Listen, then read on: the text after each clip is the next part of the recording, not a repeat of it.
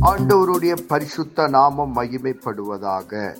Panchkula Bethel IPA சபையின் சார்பாக உங்களை வாழ்த்துகிறோம். இது தினசரி வேத தியானம். இன்றைய வேத தியானத்தை கேட்டு ஆசீர்வாதங்களை பெற்றுக்கொள்ளுங்கள் கத்தர் உங்களோடு பேசுவாராக. காட் பிளஸ் யூ தேவனுக்கு மகிமை உண்டாவதாக. ரோமர் பதினைந்தாம் அதிகாரம். இந்த அதிகாரத்தை நம்ம மூன்று பகுதிகளாக பிரிக்கலாம். ஒன்றிலிருந்து பதிமூன்று வரை பரிசுத்தவான்கள் எப்படியாக இருக்க வேண்டும் என்று ஒருவருக்கொரு உதவியாக இருக்கணும் ஒருத்தரை ஒருத்தர் கவனிக்கணும் அப்படின்ட்டு சொல்கிற அறிவுரைகளை பார்க்கிறோம். அடுத்ததாக பதினான்கிலிருந்து இருபத்தி ரெண்டு வரை பார்க்கும்போது பவுல் அவர் செய்த ஊழியங்களை குறித்து சொல்கிற காரியத்தை பார்க்கிறோம். இருபத்தி மூன்றிலிருந்து முப்பத்தி மூன்று வரை பார்க்கும்போது அவருடைய ஊழியத்திற்குரியதான திட்டங்களை அவர் சொல்கிறார். இதையெல்லாம் ரோமம் ரோமாவில் உள்ள ரோமாபுரியில் உள்ள மக்களுக்கு பரிசுத்தவான்களுக்கு சொல்கிற காரியத்தை பார்க்கிறோம். இருபத்தி ஒன்றாம் வசனம். நான் மற்றொருவனுடைய அஸ்திவாரத்தின் மேல் கட்டாதபடிக்கு கிறிஸ்துவனுடைய நாமம் சொல்லப்பட்டிராத இடங்களில் சுவிசேஷத்தை அறிவிக்கும்படி நாடுகிறேன் என்று சொல்கிறார். எப்படி என்றால் மற்றவருடைய அஸ்திபாரம் என்றால் இன்னொருத்தங்க ஊழியம் செய்து அவங்க ஆத்மாக்களை சேர்த்து வச்சிருப்பாங்க. அவங்க அந்த இடத்துல போய் நான் சுவிசேஷம் சொல்கிறது வீணானது.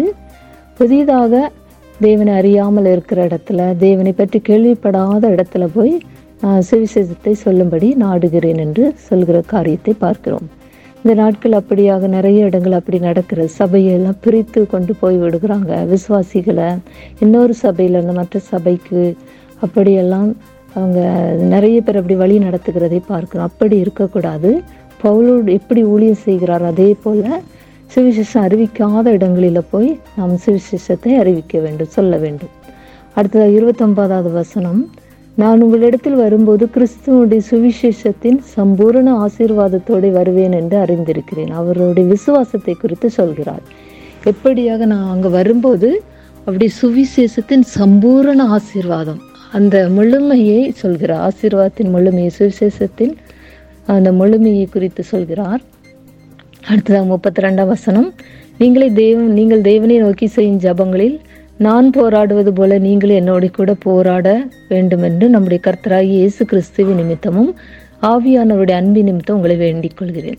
ஒரு வேண்டுதலை சொல்கிறார். ரோமாபுரியில் உள்ள பரிசுத்தவான்களுக்கு எனக்காக நீங்கள் ஜெபியுங்கள். நான் தேவனை நோக்கி எப்படியாக நான் போராடி ஜெபிக்கிறேனோ அதே போல் நீங்களும் எனக்காக ஜெபித்து கொள்ளுங்கள் என்று அவர் விண்ணப்பத்தை வைக்கிறார்.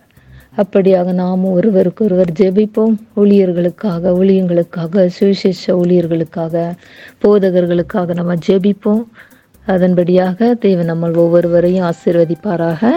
ஆமேன்.